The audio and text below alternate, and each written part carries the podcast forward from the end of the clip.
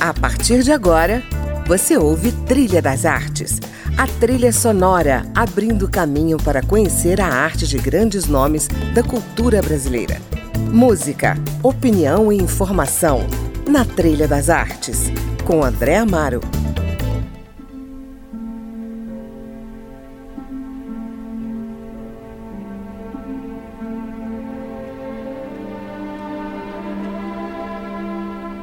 Olá, bem-vinda, bem-vindo a mais um Trilha das Artes e hoje começamos com um pequeno adágio do austríaco Mahler, um dos meus preferidos compositores clássicos e também da minha convidada de hoje, a atriz Luíse Cardoso, nome forte das telas e dos palcos brasileiros, que acaba de estrear a peça Os Bolsos Cheios de Pão.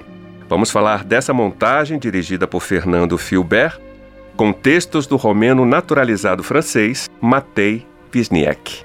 E de outros projetos dessa atriz de sorriso largo, que nasceu do ventre do teatro tablado, dirigido por Maria Clara Machado, encarnou a atriz Leila Diniz no cinema e fez carreira na pele de outros personagens que lhe renderam prêmios em festivais e muitos aplausos no teatro. Vamos a ela. Bem-vinda, Luíse Cardoso. Obrigado, André, todos os ouvintes das Trilhas das Artes, que é um nome lindo, né, André? É lindo. Um programa maravilhoso esse nome. Pois da é. Da Rádio Câmara. Exatamente. Eu até achei que a primeira música da sua lista seria a canção Louise, de Maurice Chevalier, que inspirou seu pai a escolher seu nome. Conta pra gente essa história. Essa canção é muito antiga. o meu pai tinha 14 anos, assim, enfim, ele era adolescente. E aí ele era apaixonado por música, já, desde essa época. E ele viu Maurice Chevalier num filme e ele cantava essa música. Um foxtrot, sei lá. Luiz, Luiz, uma coisa assim. É. Aí ele ficou apaixonado pela música e prometeu ali que ele ia botar, se ele tivesse uma filha, ele botaria o nome de Luiz. E ele cumpriu, eu sou a primeira filha, só tem dois, e o meu irmão chama Wagner, por causa do Richard Wagner, que ele era apaixonado. E ele me levava, você não vai acreditar, André, para assistir ópera. Eu tinha dois anos. Que ótimo. Quer dizer, comecei com dois. Aí depois com quatro, continuei, ele me levava para assistir. E aí ele me pegou chorando no Tristão Isolda, aí eu já era maiorzinha, é, é, atrás de uma porta, chorando, emocionada com, com a música Tristão Isolda. Aí ganhei ele para sempre, mas realmente eu sou apaixonada por música também, eu herdei isso dele. Claro, essa música diz assim: cada pequena brisa parece sussurrar Luiz. Os pássaros nas árvores parecem tuitar Luiz. é linda ah, a eu não música. sabia dessa letra, não. É. A Que tradução lindo. dela. É muito bonito. Ah, legal, gostei, gostei. Muito legal, legal. Lindo, lindo. E Mahler? Que lugar essa música ocupa na sua história, na sua memória? É, esse lugar foi no, no filme Morte em Veneza, lá atrás, né? Que o personagem, ele morria de amor. E essa música é uma loucura. Então, quando eu preciso fazer uma cena muito emocionante, que tem que ter lágrimas, chorar, não é muito difícil para mim, porque eu sou extremamente emotiva. Mas eu, como laboratório, tenho ela gravada no celular e ouço, fico ouvindo essa, essa música, porque ela é de uma tristeza, não é? E eu fiz um personagem numa novela também, é, Além do Tempo. A minha personagem era uma novela de época, ela era apaixonada por um ex-escravo e, e o personagem sofria muita preconceito, imagina. Ela ela era um personagem humilde, uma doceira, mas ela era apaixonada por um ex-escravo e eles tiveram uma história de amor. E a, quase foi- ela foi presa na novela, ele foi preso. E aí eu, eu mostrei pro meu colega, Val Perret, essa música. Eu falei, olha, essa música é do nosso dos nossos personagens, porque tem essa tristeza do amor impossível. E ele amou também, Val Perret. Que é um ator maravilhoso. Já entrevistei o Val Perret aqui. Então, você conhece ele, né? Conheço demais. Super legal, Val. Maravilhoso. Então, aí, então volta e meia essa música vem. Meu último filme, um dos últimos filmes que eu fiz, que vai estrear esse ano, Tia Virgínia, tem uma cena muito emocionante do, do, do meu personagem. Num momento ela, ela vê que a vida dela tá toda errada e ela se desespera e chora. E eu fiquei ouvindo essa música antes. Então eu vou deixar rolando de fundo enquanto a gente conversa, pode ser? Ah, pode. Espero que eu não caia em prantos. Brincando. Bom, eu quero começar falando da montagem que você acaba de estrear no Teatro Arena do Sesc Copacabana, Os Bolsos Cheios de Pão, que é composta por dois textos do Matei Wisniewski, né? Os Bolsos Sim. Cheios de Pão é um deles e o outro é O Último Godot. Dois exemplares do Teatro do Absurdo, que eu também adoro. Ah, que bom. Como é que surgiu esse projeto, Luiz? Olha, esse projeto surgiu na pandemia e que quando eu não tinha, eu gosto muito desse autor, Matei Wisniewski, ele é muito político, muito político, ele tem uma visão de mundo, da, da, da sociedade, todos os países, mas ele não toma nenhum partido, ele só mostra a questão. E ele é meio visionário, entendeu? Ele, os textos dele se encaixam nas sociedades de qualquer país, tanto aqui do Brasil, como da Argentina, da França, da, da, da Inglaterra, enfim, ele tem essa capacidade. Aí eu estava procurando um texto para montar online né? Porque eu estava em cartaz até 2019 e tive que parar a peça por causa da pandemia, claro. Eu e todo mundo. Aí eu falei, não, não vou mais voltar para essa peça, eu quero fazer outra coisa, vou fazer online. E aí comecei a, a ler o Matei.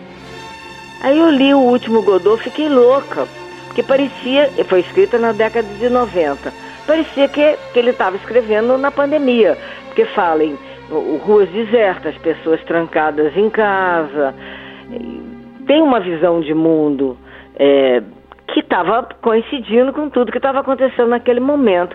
E também fala da decadência da cultura e do desprezo das, das, autoridades pela cultura. A gente estava vivendo isso desde 2018, de uma maneira muito forte, né? O descaso do governo federal e a implicância também, enfim, tudo. Tudo estava tava batendo. Eu falei, meu Deus, eu fui pesquisar, 1990, falei, bom, esse texto é incrível. Aí li também outras coisas e li os bolsos de pão, eu falei, dá para fazer os dois. Uma loucura da minha cabeça. São textos curtos, relativamente curtos, né? O, os bolsos de pão é maior, ele pode ser feito sozinho. Entendi. Mas nós cortamos. Eu, o Fernando Filberti e eu. Ele, inclusive, já dirigiu esse autor em outras montagens, né? O Matei é amigo do Fernando Gilberto. Ele já dirigiu seis peças do, ah, do Matei. Tá entendido. Ele já veio ao Brasil, assistiu à montagem do Matei. Ele tem muita liberdade com o Matei, enfim. Pois é, sem querer dar spoiler. Godot, que é um personagem, né, da peça Esperando Godot, do Beckett, nessa peça do Matei, finalmente ele aparece para dar o ar da graça. Sim, porque ele não existe, né? Ele existe e não existe ao mesmo tempo. Então ele fala como é possível ser e não ser ao mesmo tempo. É, é, esse é o grande drama dele. Ele quer existir. E o Beckett foi jogado para fora do teatro, foi expulso do teatro, porque o teatro está fechando as portas. E os outros teatros todos estão fechando as portas. E aí ele, ele, criador e criatura, tem um embate aí. Quando ele descobre o Godot que o Beckett é o, é o Beckett, é o autor da peça, aí ele, ele descasca, ele fala, olha, é, você me destruiu, você me humilhou, aí ele começa a falar. E aí eles acabam se entendendo e, e, vão criar uma nova parceria. E ele acaba entrando em cena. Ele consegue falar a palavra não. ele consegue. Pode dar spoiler. A gente vai a Brasília. Ah, mas, que delícia. É, isso a gente coloca até no release. Ele, ele consegue falar. É, foi uma ideia dele. Ele que fala. E logo no início da peça ele fica sozinho, treinando, falando não. Entendeu? Pra ver se ele. Aí ele consegue e a peça termina. E aí entram os bolsos cheios de pão, que é outra coisa. Mas a gente tem uma ligação muito sutil entre esses dois personagens. Os dois primeiros são têm uma pegada clown e o segundo uma, uma, bufões, mais pro lado da bufonaria. E esses dois são dois extremistas que estão indignados porque alguém jogou um cachorro vivo dentro de um poço. Aí eles querem saber quem foi que fez isso, estão indignados, dizem que tem que cortar a garganta dessas pessoas, tem que arrancar os dentes, e, e discutem muito e não chegam a nenhuma conclusão. Cada um é, tem uma ideia que acha que é melhor que a do outro e discutem sobre tudo e também não chegam a nenhuma conclusão. E chega no final, quando eles finalmente o meu personagem quer que tire o cachorro do poço, vamos agora tirar. Aí eles, não, agora está de noite, é impossível, vamos deixar para amanhã. Então eles discutem, discutem, discutem e não chegam a lugar nenhum. E esse cachorro é uma metáfora de várias mazelas de qualquer sociedade, né? Sobretudo a nossa, que é muito polarizada, não se chega a lugar nenhum, né? Ou seja, cada qual fica no seu quadrado se debatendo, né? Isso sem mesmo. conexão, sem diálogo. Exatamente isso. E a gente busca a cumplicidade da plateia o tempo todo. Cada um puxa, tenta puxar a plateia para o seu lado. Eu falo, viro para a plateia. A gente não dá voz à plateia, mas a gente envolve a plateia o tempo todo. Eu e o Luiz. O personagem do Luiz chama Chapéu, o meu chama Bengala. É, ela é muito rica metaforicamente, muito simbólica, o tempo inteiro, muito simbólica. É, eu vou dar spoiler mesmo. Quem está no fundo do poço são eles dois. O cachorro tá, mas eles também estão. Mas eles não percebem. É patético. O cachorro é o espelho dos dois, né? É, é o espelho. Quando a, o, o poço da gente é realmente um espelho. Quando a gente olha, se vê. Eu acho tão bonito o teatro do absurdo justamente por isso, né? Essa capacidade de nos levar a uma reflexão a partir da inversão da nossa própria realidade, né? É exatamente isso. Agora, se a pessoa quiser interpretar ali ao pé da letra, ela tem todo esse direito. Agora, a plateia ri bastante, porque eles falam cada coisa que você pode imaginar. o Godot também é bem engraçado também. Ele fala do Shakespeare. Ele fala quem você acha que é pro Beckett? Onde já se viu um personagem que nunca, nunca não aparece? Daí ele fala, veja só Shakespeare. Todos os personagens aparecem, até o fantasma. É uma gargalhada. Maravilha. Bom, vamos voltar aqui à sua playlist. Vamos. Paralelas do Belchior, composição de 1977, imortalizada por Vanusa. Fomos longe, hein? Por que, que você escolheu essa música, Luiz? Olha, essa música, eu costumava ir à praia, com, naquela época eu ainda ia à praia, com o Luiz Fernando Guimarães e a Denise Bandeira. Ah, que legal. Nessa época, e a gente cantava essa música na praia. Copacabana, essa semana o mar sou eu. A gente cantava com os braços abertos. E eu gosto muito da Denise, ela é minha amiga até hoje, e do Luiz Fernando Guimarães também, que a gente chama de Derbys. Eu adoro, até sonhei com ele essa noite, por incrível que pareça, sonhei com ele. É, e a gente cantava muito essa música, eu acho essa música belíssima. Dentro do carro, sobre o trevo, a cem por hora, meu amor, só tens agora os carinhos do motor.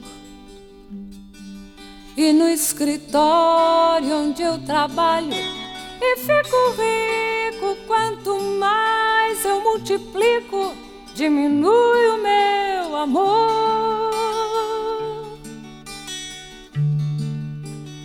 Cada luz de Mercúrio, vejo a luz do teu olhar Passas praças, viadutos, nem te lembras de voltar,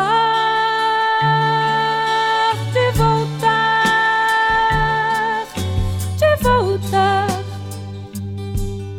No corcovado, quem abre os braços braços sou eu.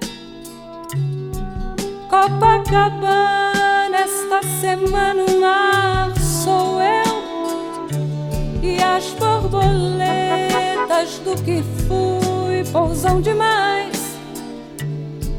Por entre as flores do asfalto em que tu vais. E as paralelas dos pneus na água das ruas. São duas estradas nuas em que foges do que é teu. No apartamento, oitavo andar, abro a vidraça e grito quando o carro passa. Teu infinito sou eu, sou eu, sou eu,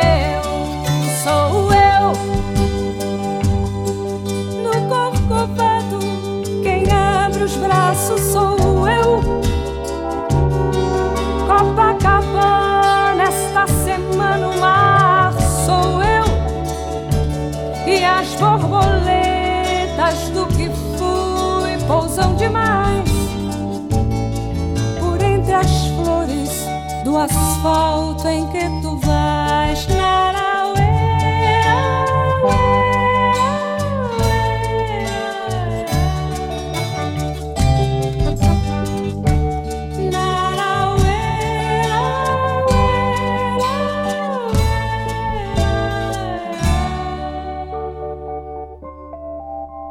Essa foi Vanusa, de Belchior, cantando Paralelas, composição de 1977. Sugestão musical da minha convidada de hoje, atriz Luíse Cardoso.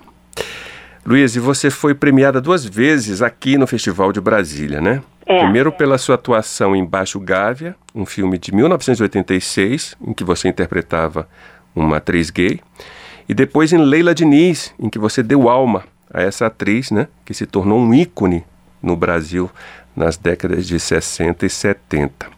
E agora você estreia, brevemente, Tia Virgínia. De lá para cá, muita coisa mudou no cinema, né, Luíse?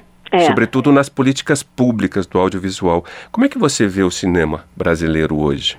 Olha, André, eu acho o nosso cinema maravilhoso, criativo, um dos melhores cinemas do mundo. Só que a gente passa por tanta, tanta dificuldade, tantos problemas, né? Em nove- 1990 fechou a Embrafilme, 89 ou 90, é, fechou a Embrafilme. Eu fazia três filmes por ano. E graças a Deus eu continuo fazendo. Tenho, tenho quatro filmes para estrear, não é só o Tia Virgínia, são quatro que vão estrear. E volta e meia, a- essa parte de políticas públicas, ela piora, ela é difícil, ela é muito difícil, mas as pessoas estão trabalhando e tem bastante filmes sendo rodados. A distribuição é um outro grande problema por causa da, da grande concorrência com o cinema americano e com as comédias só. Não que eu seja contra a comédia, sou, adoro comédia, mas tem que ter de tudo no cinema. É muito difícil, muito difícil, mas a criatividade continua. Eu fiz um filme eh, o ano passado, em, em agosto, setembro do ano passado, com a Ana Mui Laerte, que é espetacular, Clube das Mulheres de Negócios. Ela fez 15 roteiros e depois fez o 16º ao vivo, lá, na hora. Ela é genial. A qualidade dos roteiros eu acho que continua ótima. Pelo menos os que chegam para mim. Já sabem que eu não faço coisa ruim. Como é que você escolhe um, um trabalho, Luiz, no teatro, no cinema? O que, que uma dramaturgia, um roteiro de cinema, na sua opinião, deveria conter para te atrair como atriz? Olha, no teatro eu que produzo as minhas peças. Então é o que, que eu quero dizer naquele momento. É, sou eu, eu que normalmente é, é muito difícil eu fazer como atriz convidada, porque eu que escolho e eu capto nas empresas e, e, e faço. No cinema eu vou pelo roteiro mesmo e pela qualidade do diretor, que eu, eu vou muito ao cinema, eu vejo tudo. Então eu, eu já, eu já tinha visto todos os filmes da Ana Mulher Então eu já, já era fã. Quando eu li o primeiro, o primeiro tratamento desse roteiro, eu fiquei louca. Eu falei para ela: olha, eu faço qualquer papel. Tanto que ela me trocou de papel, era um, depois passou para outro, porque todos os papéis do filme são bons. E eu falei: não, eu tô, eu, eu tô, com, eu tô junto com você. Então ela, ela, aí eu acho que aí que começou a nossa parceria, entendeu? E eu vou pelo roteiro. Então, se, se eu sinto que tem força, que tem potencial, agora eu não penso assim, ah, vai, vai ser sucesso, não vai ser sucesso, eu vou ganhar prêmio, não vou ganhar prêmio. Eu não estou nem aí para isso. Bom, vamos voltar aqui a falar de música. Você escolheu para a gente ouvir também Beatriz, canção de Edu Lobo e Chico Buarque, né? Clássico já. É. Por quê? É porque é a música mais linda que existe no mundo. E fora fala da atriz, é perfeito. Que ela chora no quarto de hotel. Oh, quantas vezes eu já não chorei no quarto de hotel? Imagino. Eu sou alegre, mas eu choro pra caramba também. Então vamos ouvir. Olha, será que ela é moça? Será que ela é triste? Será que é o contrário? Será que é pintura o rosto da atriz? Se ela dança no sétimo céu, se ela acredita que é outro país, e se ela só decora o seu papel, e se eu pudesse entrar na sua vida.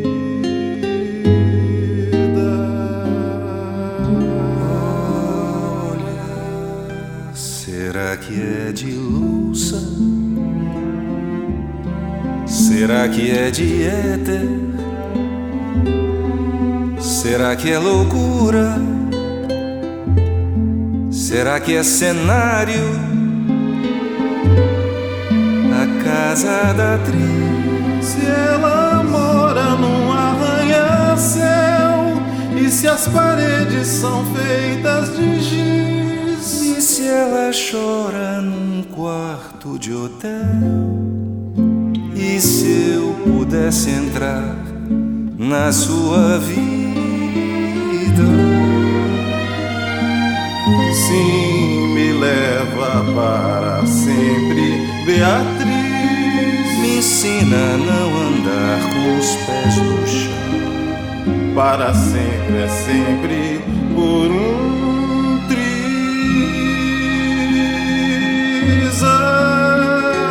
Diz quantos desastres tem na minha mão. Diz se é perigoso a gente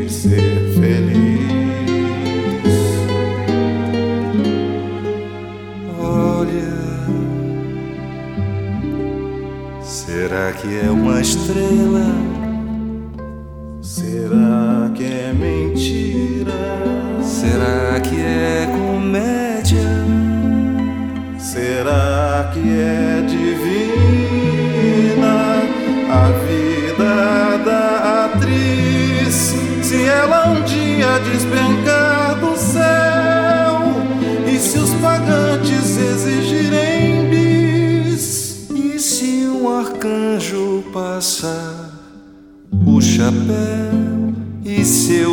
Pudesse entrar na sua vida.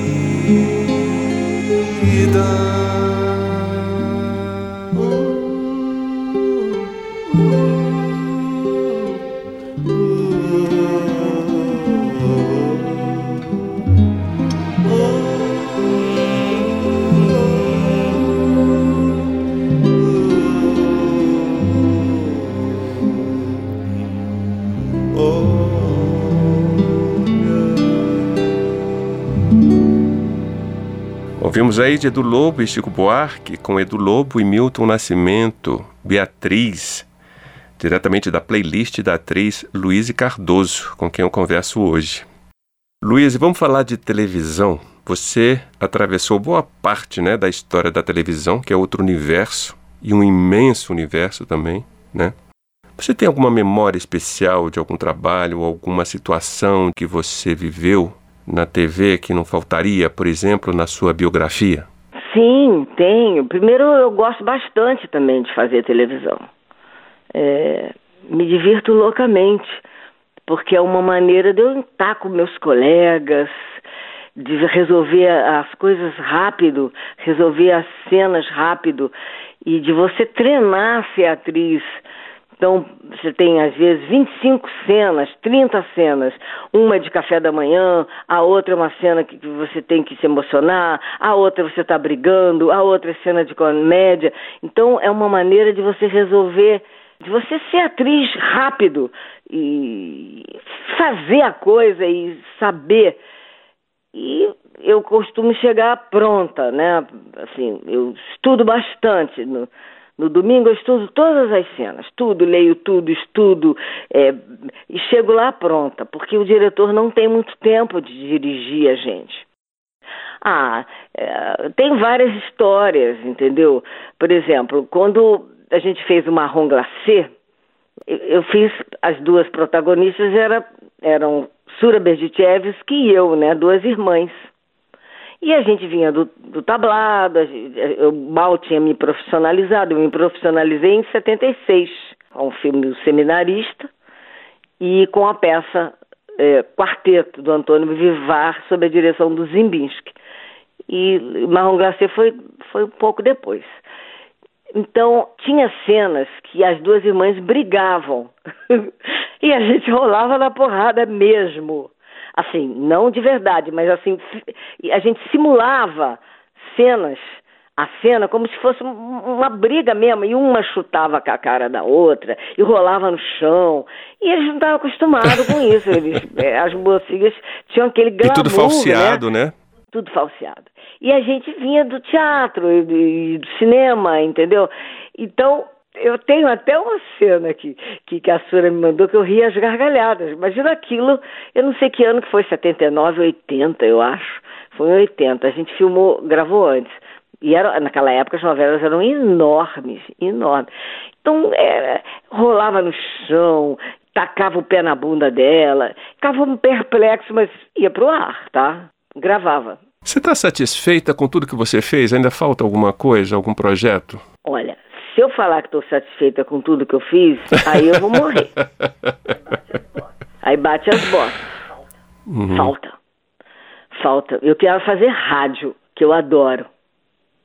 Amo fazer rádio. Eu ia fazer uma época um programa do Sarold, que era a Rádio JB, que era de música.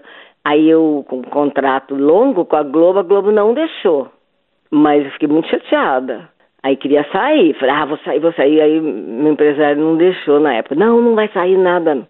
Hoje em dia não tem contrato longo com nada. Eu, eu sou atriz independente, faço o que eu quero, faço Globo, faço Netflix, faço Amazon, faço teatro, faço cinema. Então, eu quero fazer rádio. E quero fazer mais teatro, quero fazer mais cinema. É, eu gosto de trabalhar, André. Mas, e sempre dizer coisas que transformem as pessoas de uma certa maneira. Transforme para melhor, claro. Muito bem, então vamos ouvir Satisfaction. É. Com Rolling Stones? Por que você escolheu essa música? É, eu sou roqueira, né? Até hoje. Ah, é? Uhum. Muito. Que massa. Muito roqueira. Muito roqueira. É, eu tive uma banda quando eu tinha 13 anos, que meu irmão também tinha, e eu tocava, e tocava Satisfaction. E aí a gente era quatro meninas bonitinhas, cabelo comprido. A gente vinha, eu tocava guitarra ritmo e fazia a primeira voz. E tinha uma baixista, e tinha outra, tinha uma solista e tinha uma baterista. E elas faziam a segunda voz. E uma das músicas era Satisfaction. Então vamos ouvir.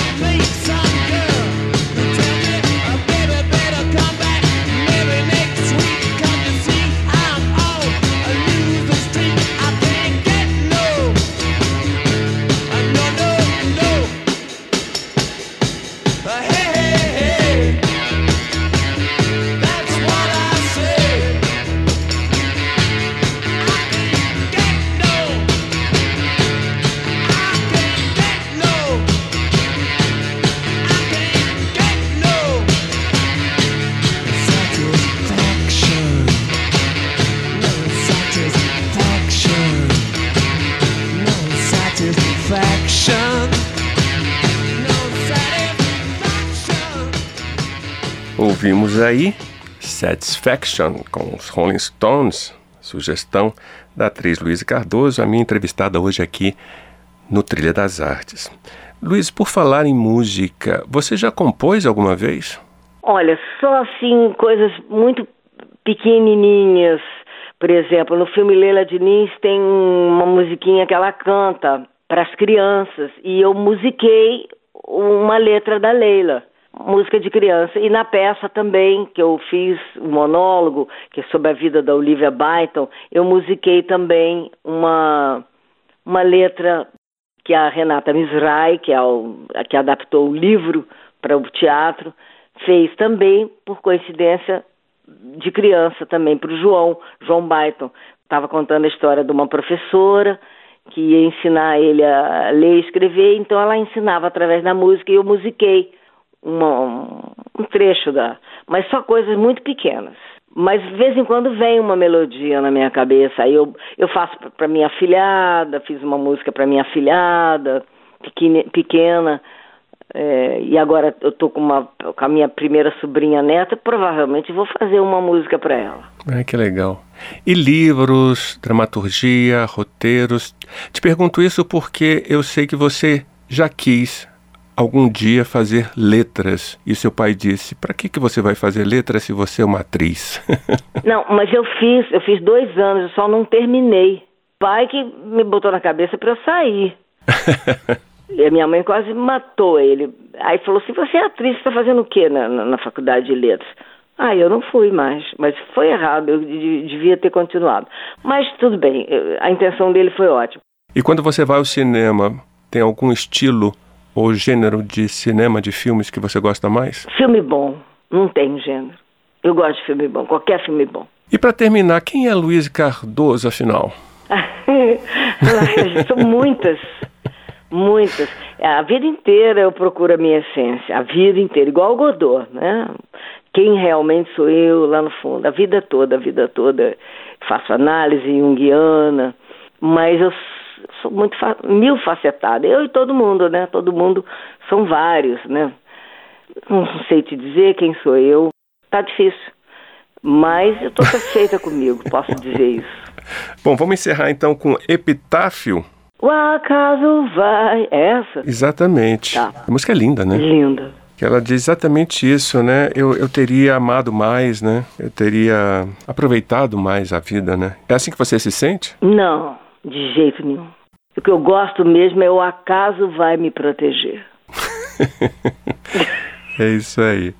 Luiz, muito obrigado por estar aqui com a gente no programa. Ótima temporada no teatro.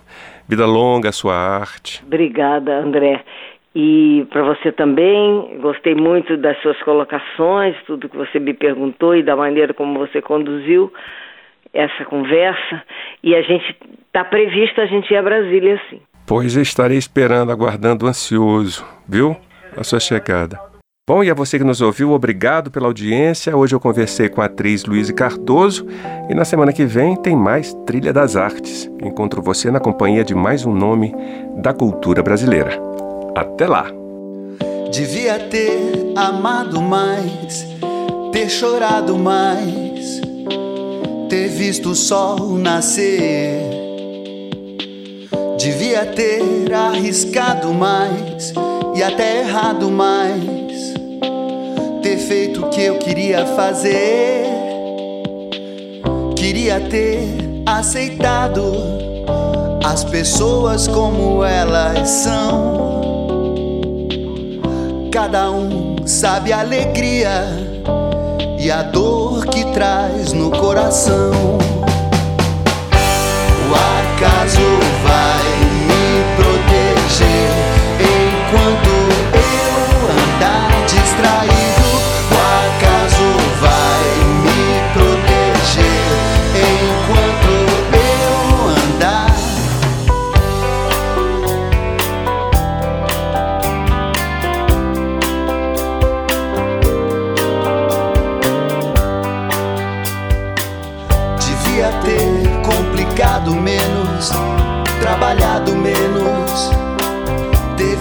Sol se pôr. Devia ter me importado menos problemas pequenos, ter morrido de amor.